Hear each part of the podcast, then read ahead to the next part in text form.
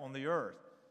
You shall surely destroy all the places where the nations whom you shall dispossess serve their gods, on the high mountains and on the hills and under every green tree. And you shall tear down their altars and dash in pieces their pillars and burn their Asherim with fire. You shall chop down the carved images of their gods and destroy their name out of that place. You shall not worship the Lord your God in that way, but you shall seek the place that the Lord your God will choose out of all your tribes to put his name and make his habitation there. There you shall go, and there you shall bring your burnt offerings and your sacrifices, your tithes and your contributions that you present, your vow offerings, your free will offerings, and the firstborn of your herd and of the flock. And there you shall eat before the Lord your God, and you shall rejoice, you and your households, in all that you undertake, in which the Lord your God has blessed you. You shall not do according to all that we are doing here today, everyone doing whatever is right in his own eyes, for you have not as yet come to the rest and to the inheritance that the Lord your God is giving you. But when you go over the Jordan and live in the land that the Lord your God is giving you to inherit, and when he gives you rest from all your enemies around, so that you live in safety, then to the place that the Lord your God will choose to make his name dwell there, there you shall bring all that I command you your burnt offerings and your sacrifices, your tithes and your contribution that you present, and all your finest vow offerings that you vow to the Lord. And you shall rejoice before the Lord your God. You and your sons and your daughters, your male servants and your female servants, and the Levite that is within your town, since he has no portion of inheritance with you.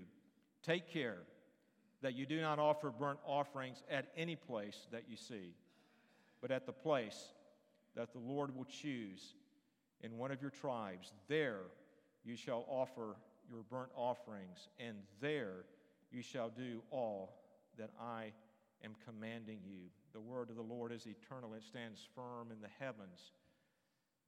By God the Holy Spirit working, it revives our souls. May He so work and revive our souls today. You may be seated. Today we're looking at worship. Dan read a passage from Acts chapter 2 that is a descriptive passage of how the New Testament church worshiped in the early days. As we come to this passage of Scripture and as we look to God to teach us about worship, join me in prayer. Father, I ask you to attend to the preaching of your word. I ask you, O Heavenly Father, to enable me to be faithful. I ask you, O Heavenly Father, to enable us to be faithful as listeners and hearers of the word. We know that your word does not return void. We know that it does achieve its purpose. We know that you work in the hearts of your people applying your word. So we come with great expectation that you will so work in our hearts today. Bless us, we pray, in Christ's name. Amen. Well, I've been studying a little bit about cultural intelligence, CQ.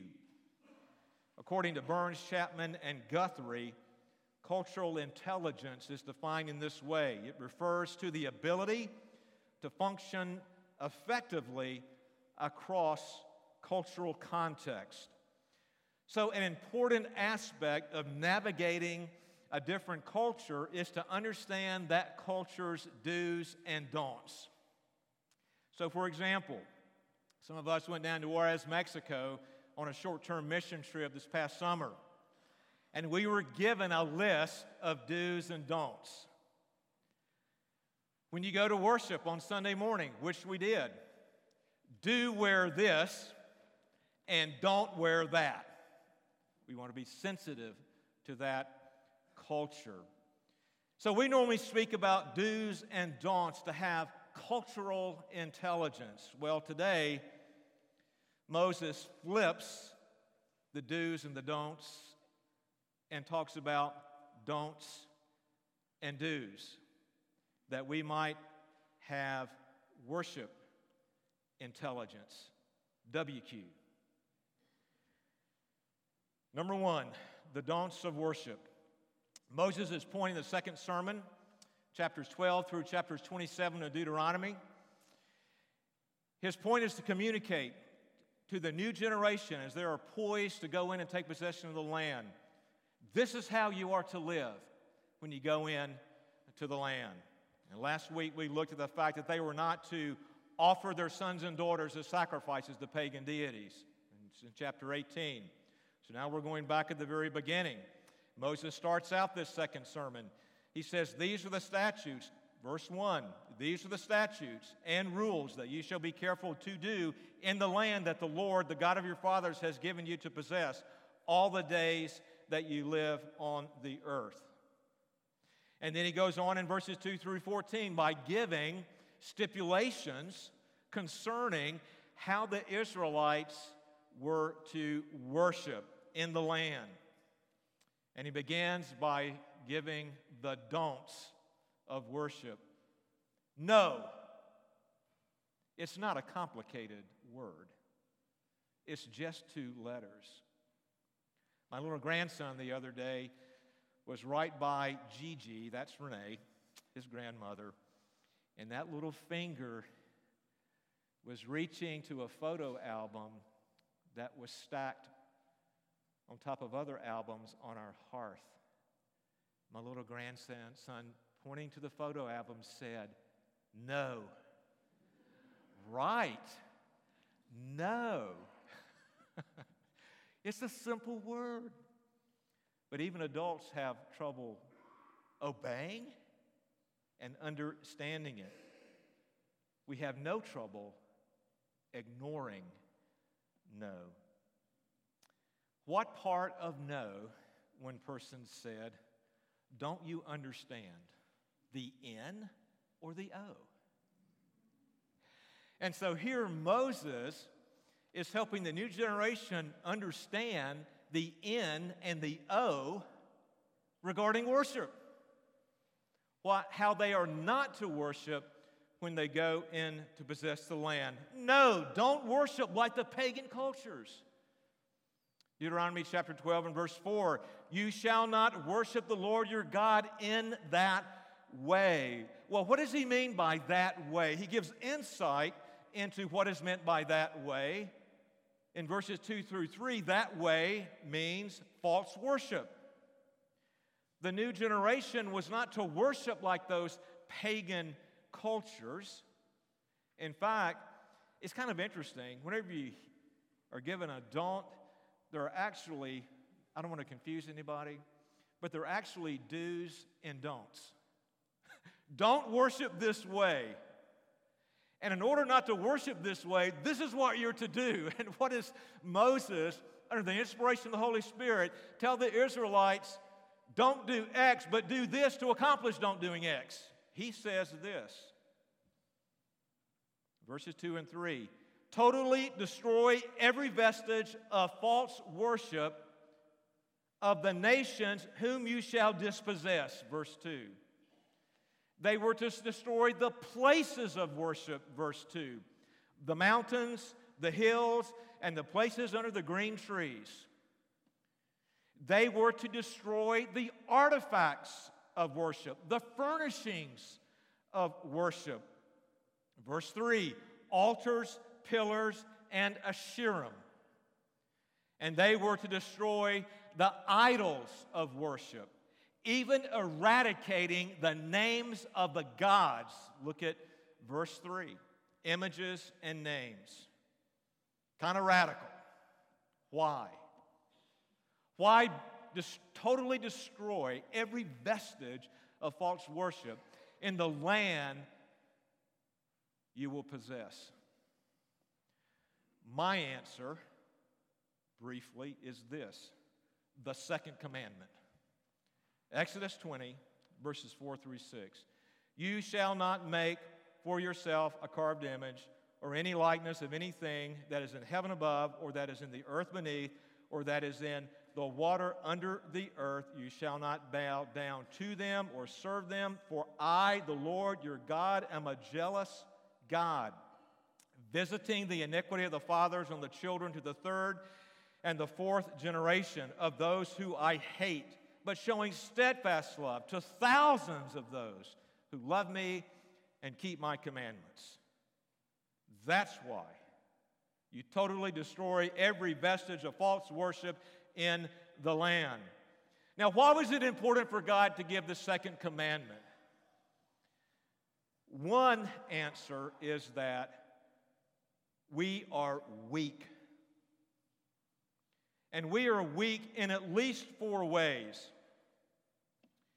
First, we are weak in this way we have a problem with autonomy.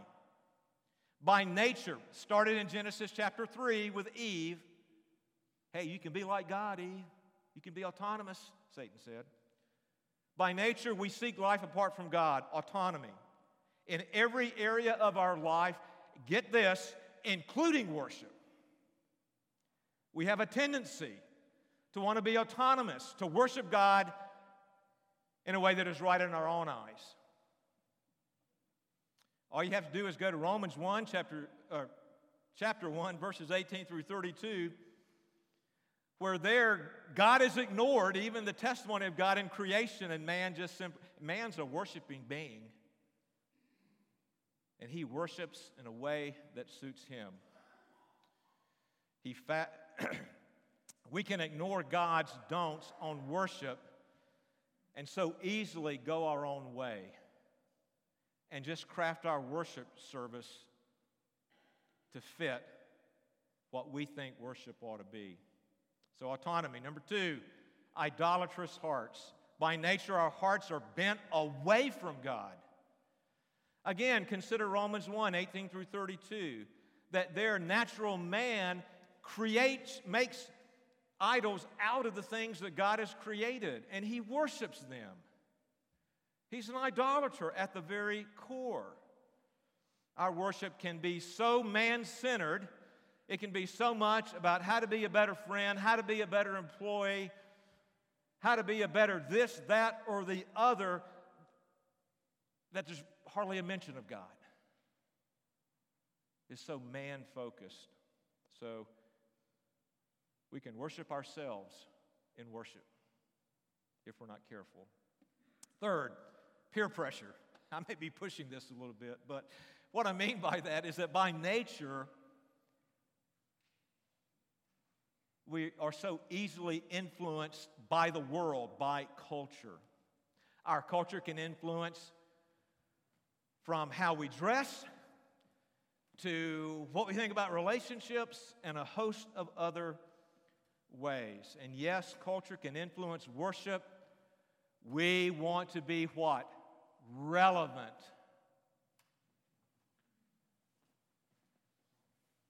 Fourth, the problem of syncretism.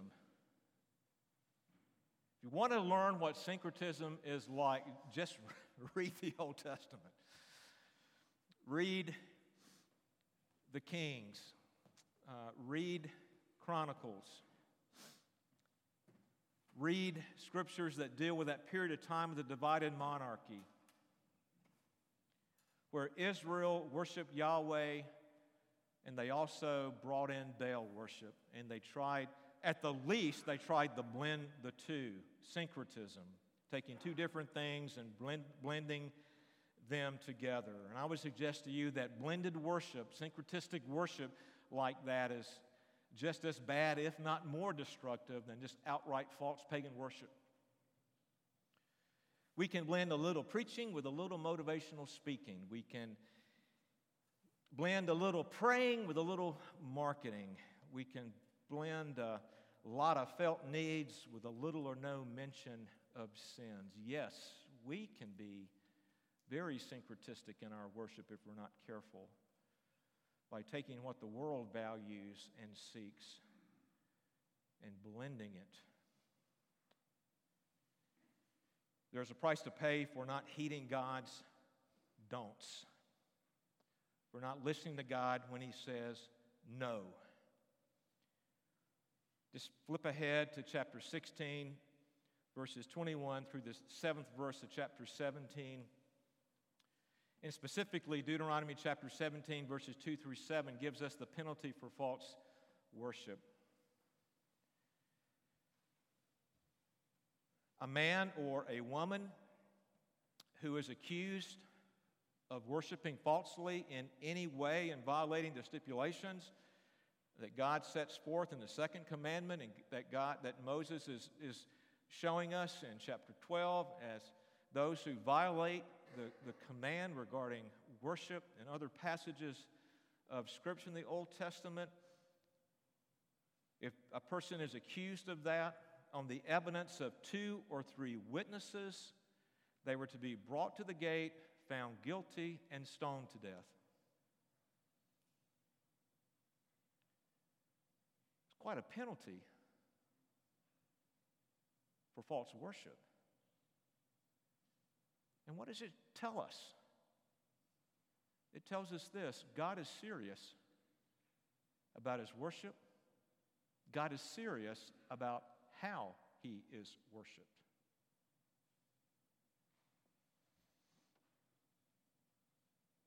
The penalty for false worship today is not stoning.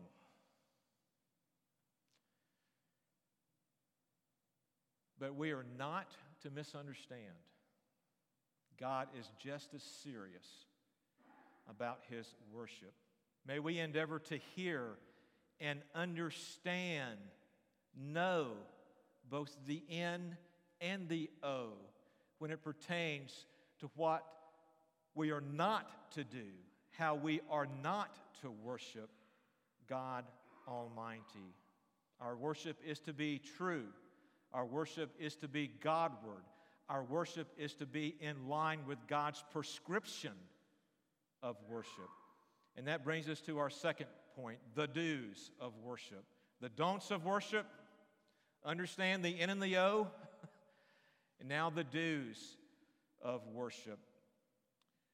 Verse 5 begins, But you shall seek. Seek what? The Israelites were to seek God's will regarding how he was to be worshiped. First, God will, God's will was for the place of worship. The text tells us that, that God will establish a place that will bear his name. And the Israelites are to go there and worship at that place.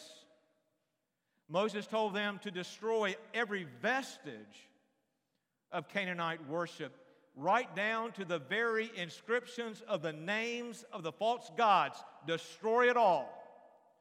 Here, God says, I will establish my place of worship, and my name will be placed upon it. That is where you are to worship. What's in a name? You've got to get this. What's in a name? A name denotes ownership, a name denotes authority. And this place that God is going to establish is a place that is going to show forth and demonstrate his ownership and his authority over the land and over his people. He and he alone is the one to whom the people worship. You may remember Abraham way back in Genesis chapter 12. Abraham was called, he was in Haran, he was called from Haran. And God said, Abraham, you and your family, Lot, and I'm going to bring you to the place I will show you. Abraham didn't know where he was going. And God was going to show him where to go. And God eventually brings Abraham to what we know today as the promised land, Canaan. And not just the promised land, Canaan, but he brought him to Shechem in the middle of the promised land, Canaan. And there, Abraham, this foreigner that is at Shechem, is completely surrounded by Canaanites, completely surrounded by false worship, completely surrounded by idolaters worshiping the false gods. Abraham is in the middle of them. He's surrounded by them. And what does he do? Something that can easily be missed but is ever so profound and so instructive for us today. Abraham built an altar in the middle of all of that pagan worship. Why did he do that? To worship the one true God. so that God may say and declare, This is mine. This land is mine. And Abraham and his descendants will be mine. This is a place where Yahweh will be worshiped. Very significant. Fast forward 850 years. The new generation, as we're studying here in Deuteronomy, is on the bank of the Jordan River, poised to go in. And in chapter 12, what are they instructed to do? To go in and destroy every vestige of that Canaanite worship that surrounded Abraham 850 years earlier, that was still going on 850 years later. Destroy it, get rid of it. And you, my people, are going to erect the place of true worship that bears my name and just as was foretold with that little altar that Abraham built way back there in Genesis chapter 12, here in Deuteronomy chapter 12, God is saying, one day there's going to be a place of worship that bears my name that is going to echo through the ages, mine.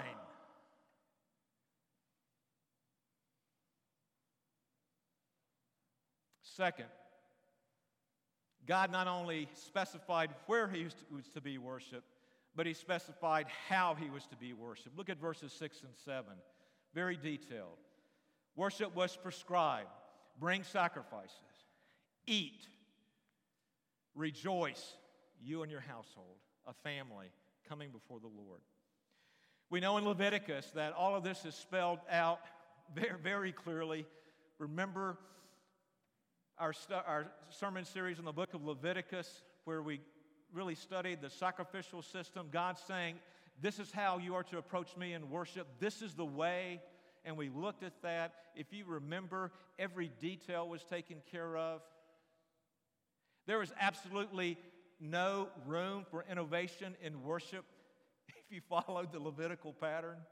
God was very specific, and He's very specific here that nothing is to be left to the imagination. And the core aspect of worship, not only in God establishing a place of worship, and by the way, that place is not named here, but we know that place is Jerusalem, and specifically the temple in, in Jerusalem.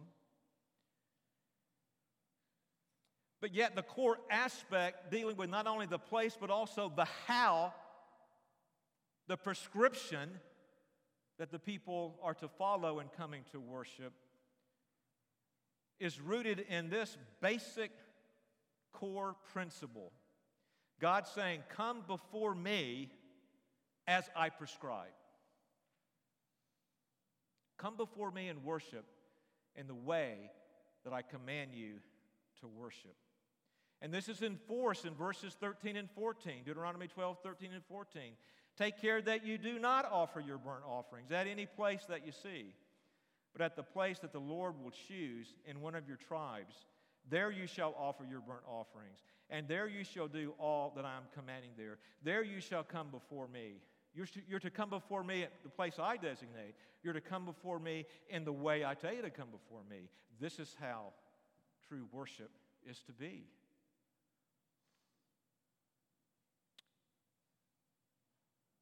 Offer worship to the triune God alone, and offer worship as He prescribes. Now, this is reflected in what we know in Reformed and Covenantal theology as the regulative principle of worship. If you would, if you're given to this, take your hymnal. And I mean, what would you not be given to take your hymnal?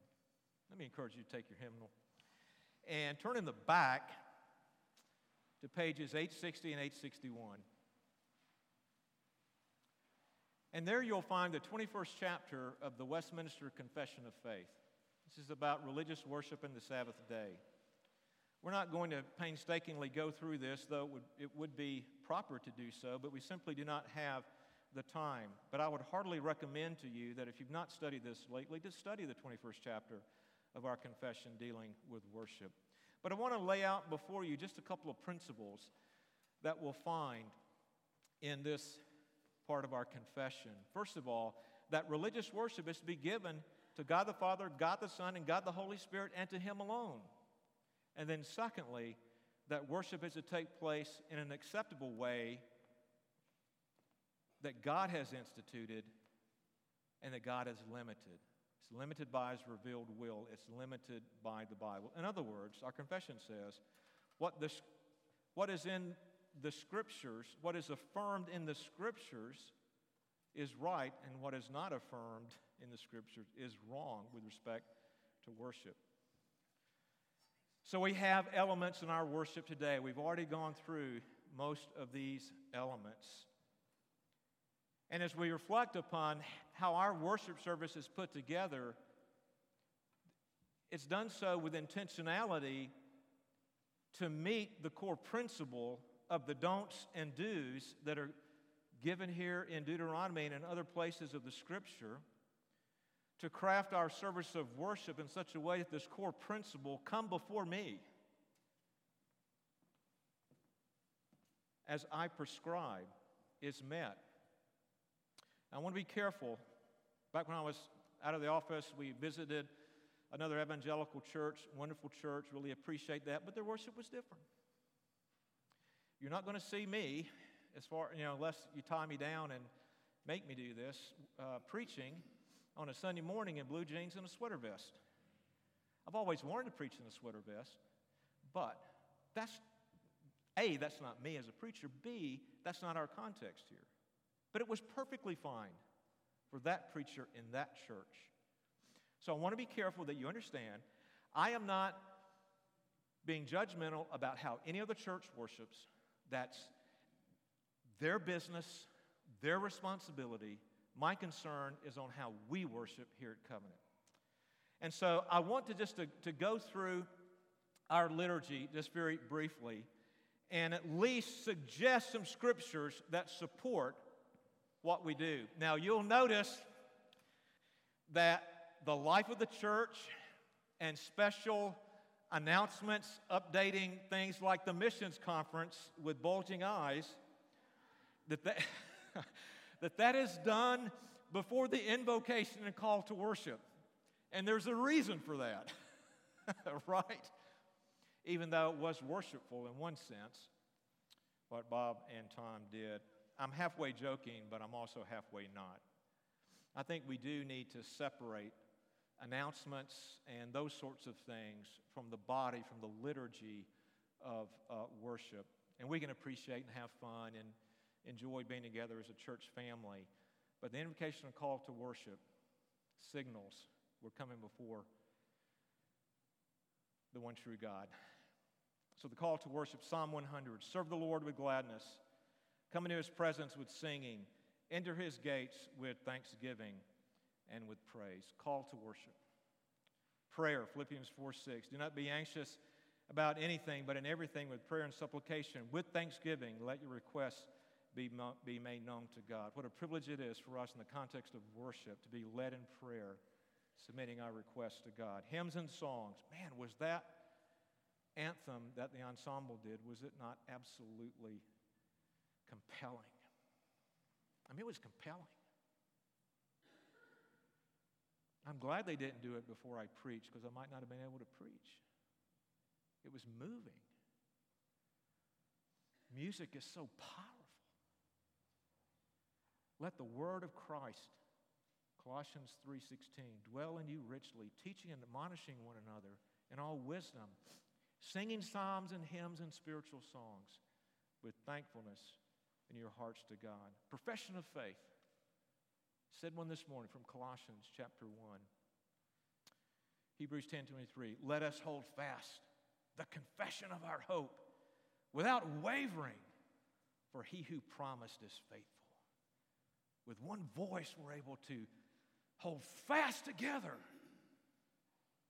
on the hope that we have in Christ Jesus. Confession of sin and assurance, Nehemiah 9, 2 through 3. Boy, that's a powerful chapter about confessing, and then after confession, going to God's word. Let me just read just a couple of verses. And the Israelites separated themselves from all the foreigners and stood and confessed their sins and the iniquities of their fathers. And they stood up in their place and read from the book of the law of God, their God, for a quarter of the day, for another quarter of it, they made confession and worshiped the Lord their God. Confession and assurance. The reading of Scripture, Acts 15 21. For from ancient generations Moses has had in every city those who proclaim him, for he is read in, er- in every Sabbath, on every Sabbath in the synagogue. Preaching, 2 Timothy 4 2. Preach the word, be ready in season and out of season, reproof, rebuke, and exhort with complete patience and teaching. The sacraments. Matthew 28 Go therefore and make disciples of all nations, baptizing them in the name of the Father and the Son and the Holy Spirit. And lo, I will be with you. 1 Corinthians 11 For as often as you eat this bread and drink this cup, you proclaim the Lord's death until he comes.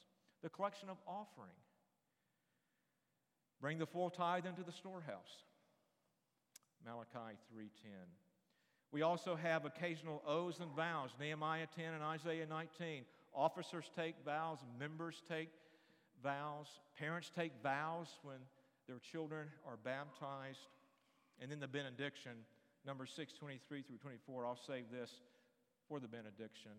But, but our order, here's what I'm trying to communicate that Derek and I just don't sit around and go, okay, what would be good to do in worship on Sunday? And just willy nilly come up with some order of service. You notice our order of service doesn't change drastically from one Sunday to the next. There's a reason for that.